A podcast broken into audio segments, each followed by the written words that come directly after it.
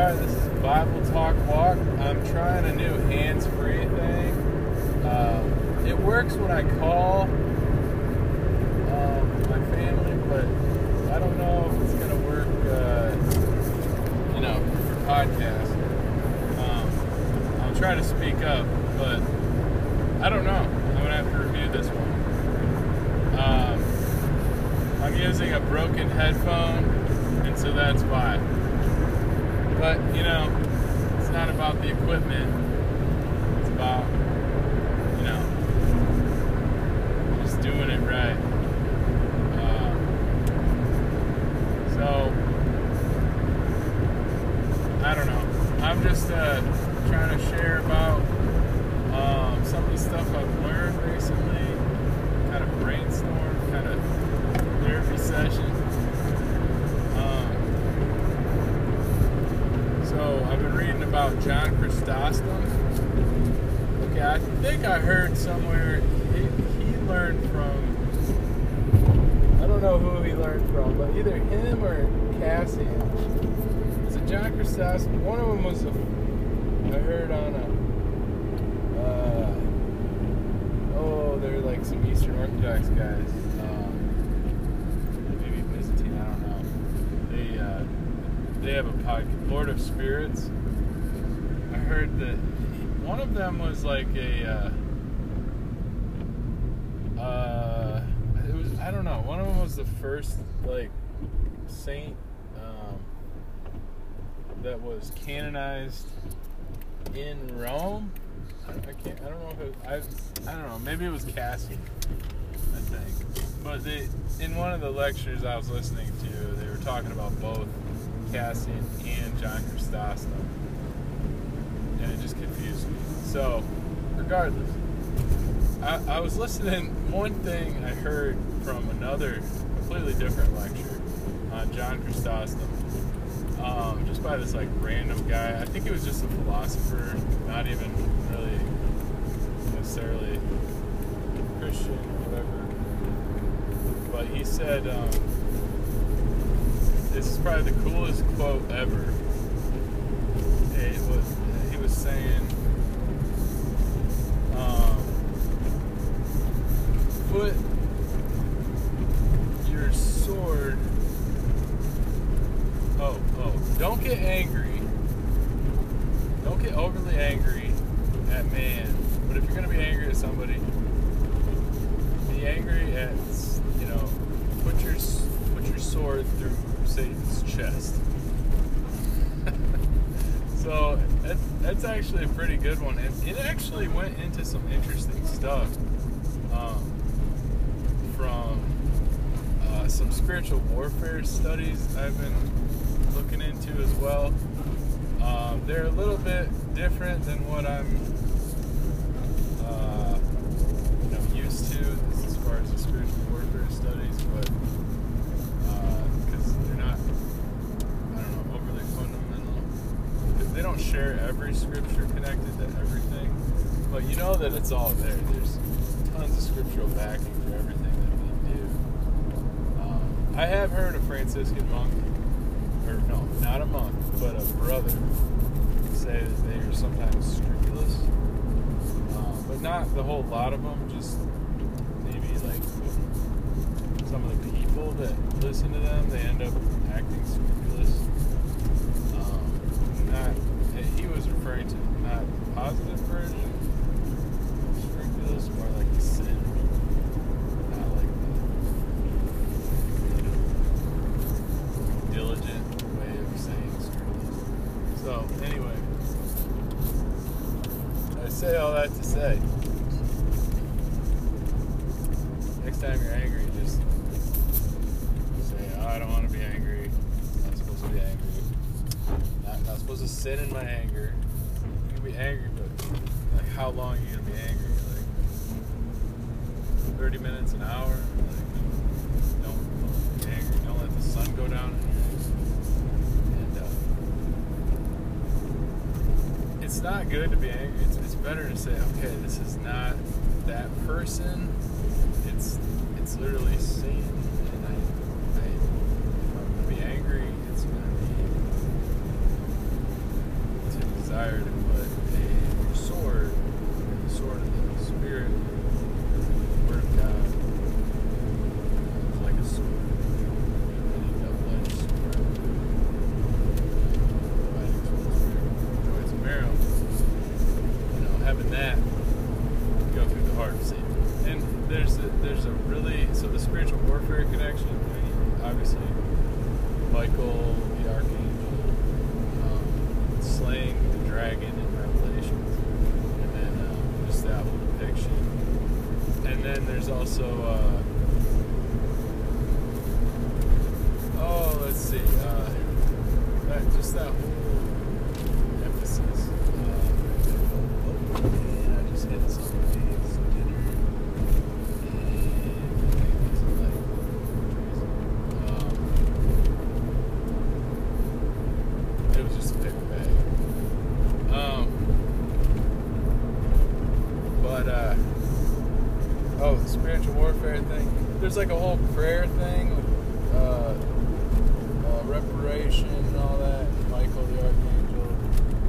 Uh, I think it is. And you, you literally take a cross, and I think another person does it. Yeah, another person does it while they're praying with you, and you jab the cross spiritually, like into the person, something like that.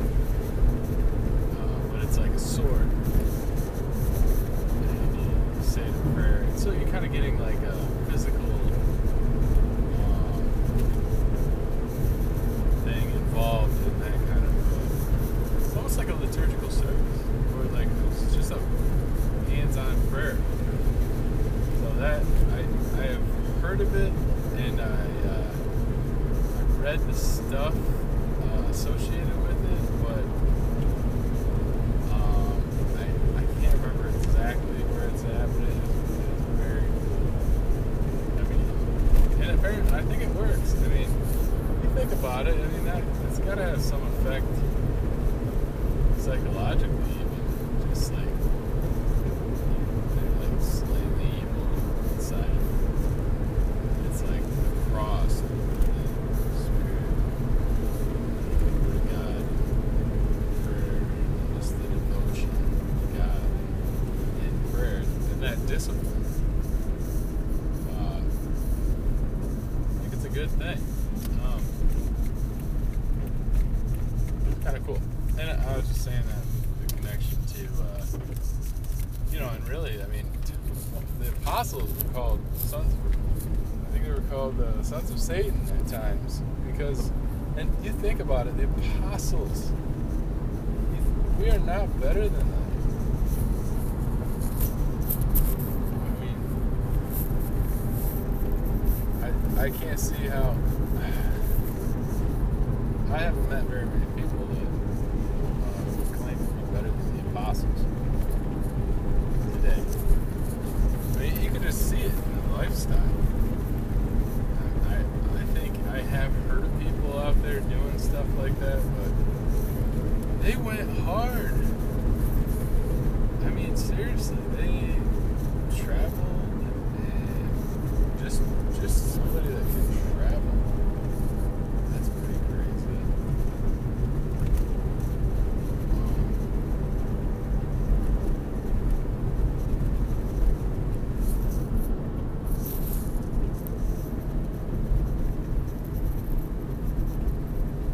Yeah. I saw this one spot that somebody you could tell they were hunting there, and uh, it looks like the farmer finally had it. It looks like he just put like crap ton of. I wonder if it's just rock, but it looks like he put coal. Like maybe the person wasn't supposed to be hunting there, so they put some coal down. uh, anyway, that's funny. Um, let's see. Um, yeah, John Chrysostom, very cool guy. Um, I just started listening to some of his stuff. Um, Golden Mouth, as I've heard people say. Um,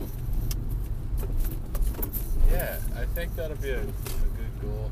I, I, um, vocation stuff. Uh, just my personal opinion. I, I right now is, I think it's always good to just confess pride, but at the same time to stay zealous, dream, uh, open spaces. Kind of, uh, Carmelite nun said that once. Uh, focusing on that, just the open freedom.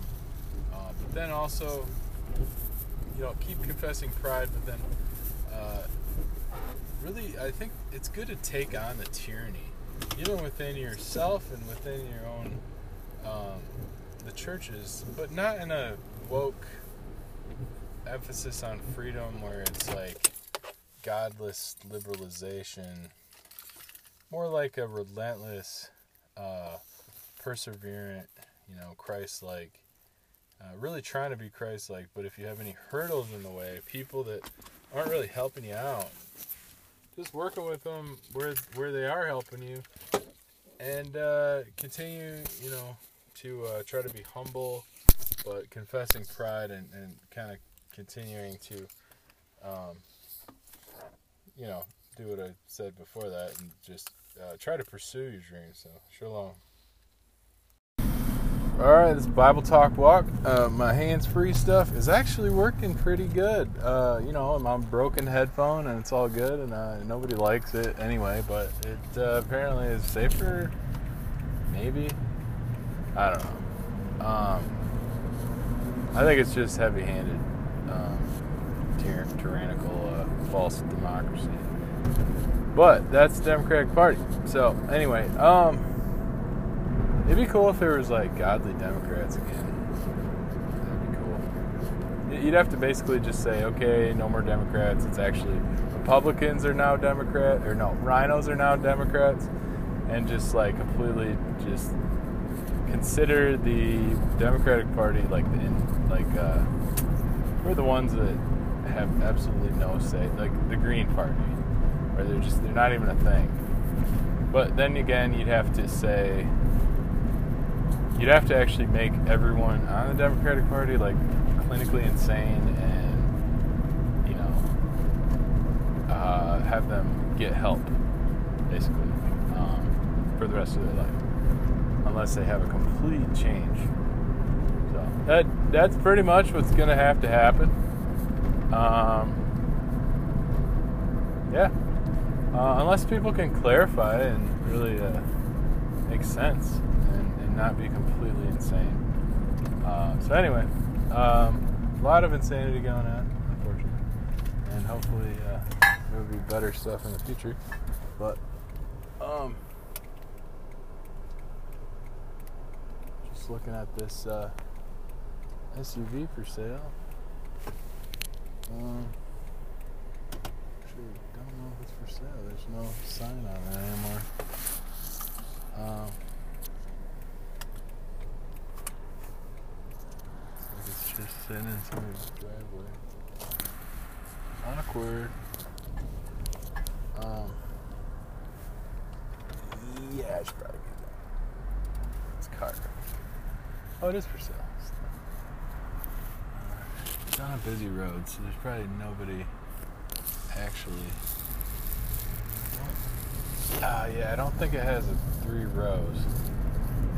So I always love those uh, SUVs with three rows because you know you got the when you when the kids get older or whatever, you, you know you're driving people, they gotta like roll into the back seat. It's like way easier than putting the seat down. But when you put the seat down, like people always get their like foot caught or whatever. It's like practically like have to have like knee surgery afterwards but it's it's cool. Like a kid, they can just like roll into the back seat. It's almost like like it's, just exhilarating. It's practically parkour. So anyway, um, Bible talk walk. Let's get back on topic here. Um, La Biblia. So I need to really zero in on some practicals um, because at the end of the day, practicals are good things to kind of stem off of. Um, let's see. Uh, I learned a big thing today. Um, trying to more like entry level, getting into um, Pelagius versus Augustine, the Council of Orange, and two things I really want to take note of and start learning more about. Uh, so there's a couple statements by John Cassian, and I didn't. I had to like rewind it a couple times listening to this. Um, it was like Council 13 or 14 on. Uh, I think it was in the Council of Orange or something, or or some kind of document from Cassian. I think John Cassian, and uh, it was to, you know, and he he's a saint, but you wonder. Some people might consider him a semi-Pelagian, not in the not in the sense where it's like an in between between Augustine and Pelagius. It's like if people were semi-Pelagian, they were considered heretics.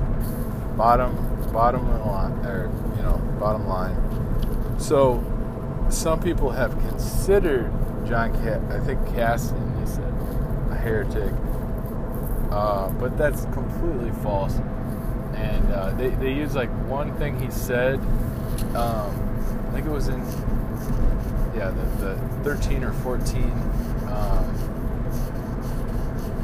and uh, anyway, it's like the only Spotify uh, Council of Orange um, semi Pelagian uh, Arminian Calvinist podcast, or whatever. it's like an hour long, and it was good, but it, it you know, it didn't really the, the big things that I got out of it were, were the I didn't know there was um, I think his name is uh, Felix Saint Felix is it? Uh, or Saint Faustus? I think it was Saint Faustus. But I'm probably getting that mixed up with something weird. Something like Faustus. What is that I don't know. Or is it Felix? Well there was a saint around that time. It starts with an F. And he was kind of the main guy. Because I guess Cassian maybe he was part of something there second Council of Orange or something. these things I'm so gray about, but in that podcast you could tell because the guy sounds like a nerd. No offense, but he sounds like a nerd and he doesn't communicate very clearly and uh, he's really slow sounding, but not like a good way. But you know, he's good on him, you know, for doing anything because honestly, no one else is even approaching the, this stuff, and it, this might actually be the root cause of this Gnostic death cult stuff going on. so, I don't know if Gnosticism might be related to semi-Pelagianism or. Uh, you know, what what not. But uh, yeah, this is all important to like at least think about um, the, the, topics. You don't have to agree with me because I'm like shooting bird shots everywhere. I don't know. I'm flurrying all over the place at these aliens. Apparently, there's a bunch of aliens running around, flying around. You know, I'm like, all right, good old Americans gonna start shooting flurries at you if you don't cut it out You know, but spiritual flurries. They'd be like, we're to shoot you down, America, but not nationalism because we don't believe in that. We believe in, you know, the Lord. You know, e pluribus unum. That's but in the right way, not in like a false doctrine way where we're Eurocentric only. But we're not liberals, so we, we do respect Europe. But at the same time, you know, if we're not retards, and we know the gospel expanded south but not just south, like in the way I just said it, which is totally European descent. But I'm talking south, like in Egypt and all that good stuff, and Ethiopia, you know, God bless them. Uh, you know, Ethiopia and all that. Africa. What I apologize. You know what I mean? So, you know, it's all good, and, and we know the truth that Merkin, you know, people just in the Midwest that trying to hold it down. We got Alexander Campbell movement, all that good stuff, and uh, all this Reformation and all that tied in there, all that bad stuff. It's a horrible Gnostic death call, all that.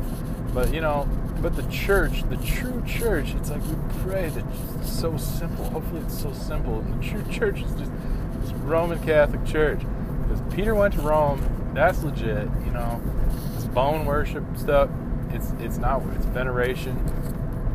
You know, we're not worshiping, but at the same time, it makes me think. I had this thought the other day. Okay, so are the apostles in the bosom of Abraham? Are they in purgatory in a good version of it, maybe?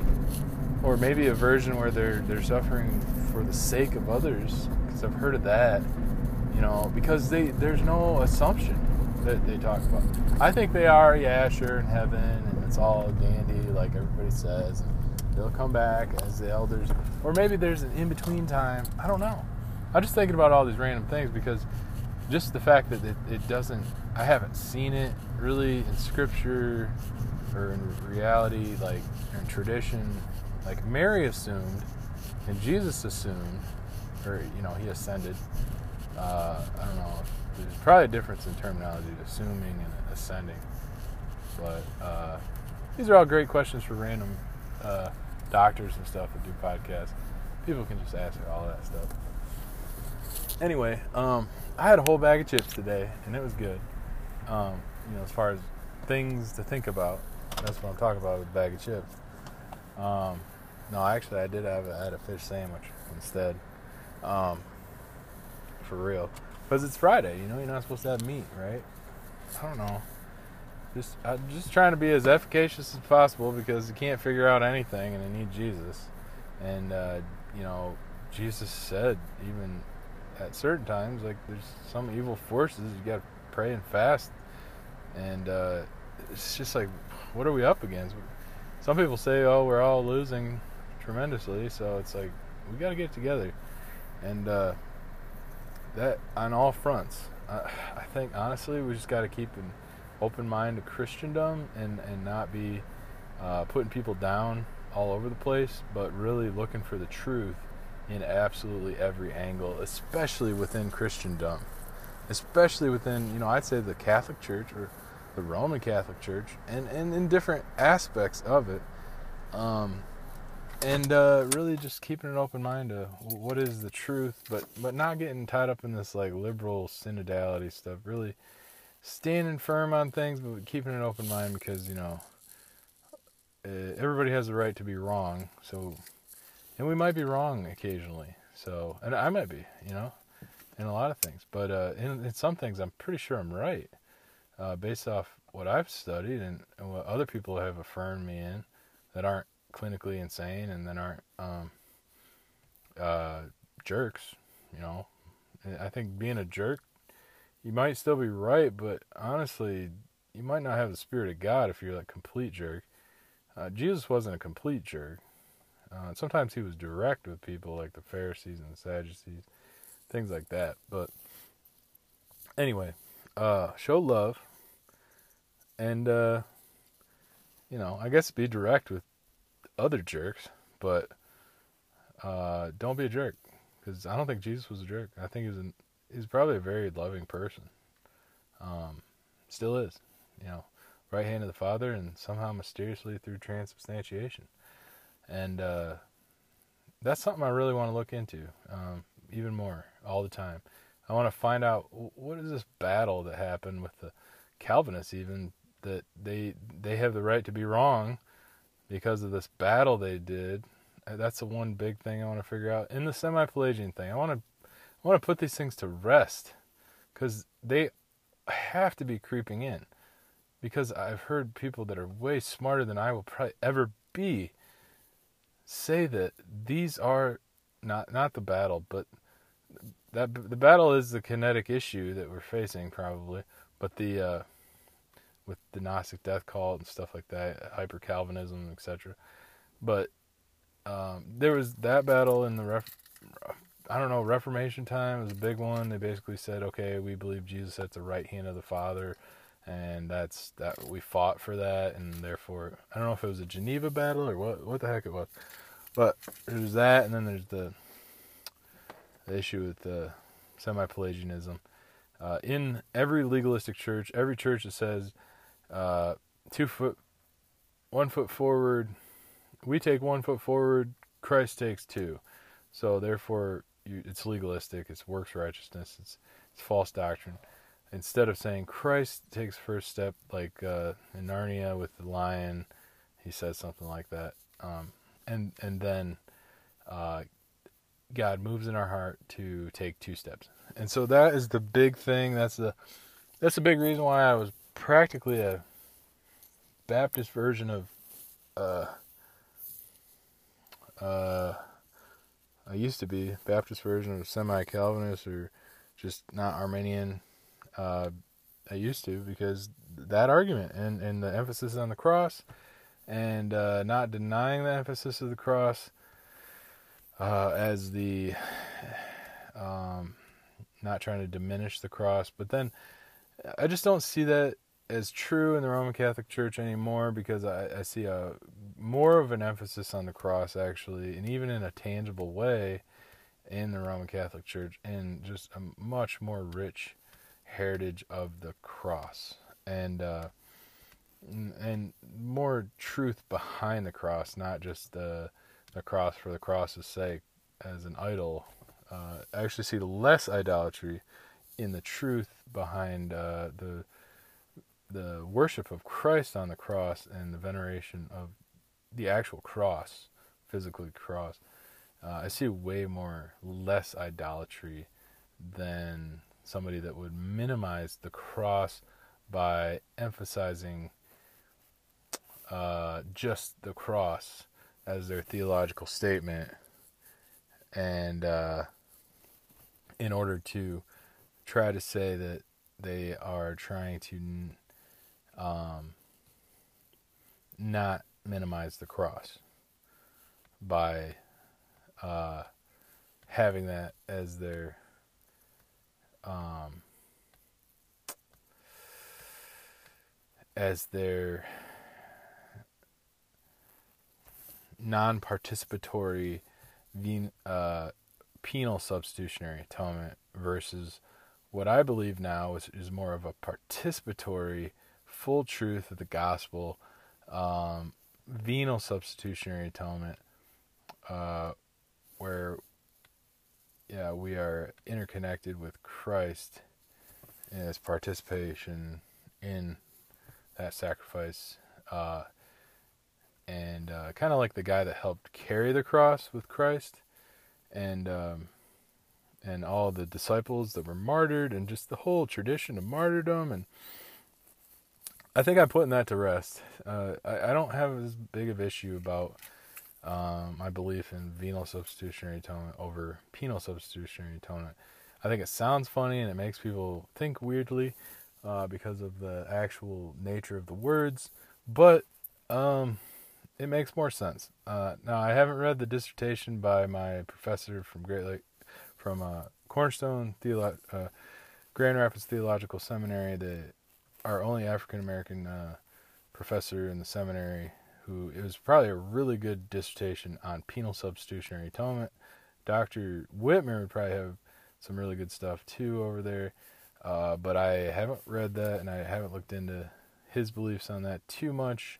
But uh, I imagine uh, they probably don't hold weight, um, but they'd be way smarter than me, so it's going to sound way more like they are right uh, or they're probably going to have a lot of good points. So, to emphasize the cross, which is actually the goal. So, anyway, um, yeah, I don't know. Maybe maybe there'll be like a huge debate someday, like the Augustine Pelagius thing, where everybody's going to end up being semi venal substitutionary atonement and semi penal substitutionary atonement as a kind of like a hypostatic union thing, where it's like fully penal substitutionary atonement and fully venal substitutionary atonement, but but it's but it's they're each individual, but they they can't be connected because if they're if they're too much uh, one or the other, kind of like the debates with the hypostatic union. I, I don't know. Maybe maybe it'll be a balanced thing like that, or maybe it'll be a balanced thing like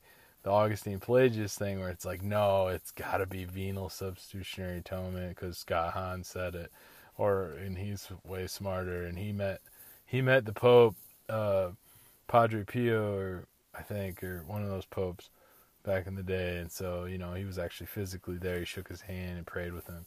So it's got to be venal substitutionary atonement. No, I don't know. So anyway, there's my charisma. There's my charm. Uh, don't trust people with charm, even though they're smart and they're good people. Uh, but I I like to be direct with them, especially when they're know-it-alls. But God bless them. God bless us all because we need Jesus, and we are all a bunch of know-it-alls that don't know anything. And uh, praise God that He knows us, and we can know Him, and uh, we can uh, allow Him to know us through a personal relationship with Him. Uh, but that is uh, especially important in interpersonal relationships with one another and with Christ, and, and communal relationships with Christ, because that's that's what it's all about. It's not about us, and it's not just us and Him. It's it's a kingdom. It's a body. It's a fellowship. It's prayer times together. Uh, but most importantly, it's it's all that plus the pursuit of the sacraments, which are God's grace given to us. Which that's what I'm trying to do, but I need prayer for that myself and uh, my family, especially because you can't do it alone.